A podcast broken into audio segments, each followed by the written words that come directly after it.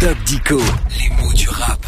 Wesh wesh cousin, moi c'est quelqu'un pour les calouches, les harbouches, les manouches, en galouche.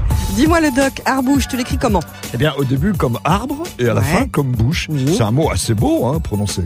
Et en fait, euh, le doc, c'est le mot arabe transformé. Oui, c'est Arbouche. ça. euh, Et dans les dico, on trouve le mot arbi, attesté en 1863. C'était un mot familier, mais ni vulgaire, ni injurieux, D'accord. utilisé dans le contexte colonial pour évoquer les travailleurs algériens.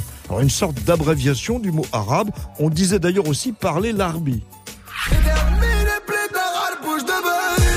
Alors Arbi, ça se dit encore et Arbouche aussi du coup. Oui, et grâce au rap.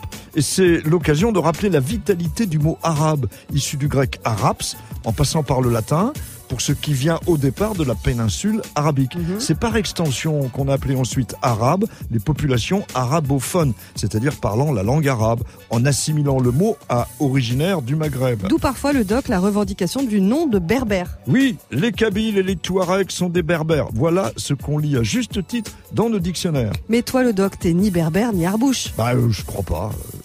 Ton bec dans ta bitch, elle louche sur mon cash, elle fume sur ma couche. Mon shit, ma haie, je suis ce bec de harbouche, la street me salue.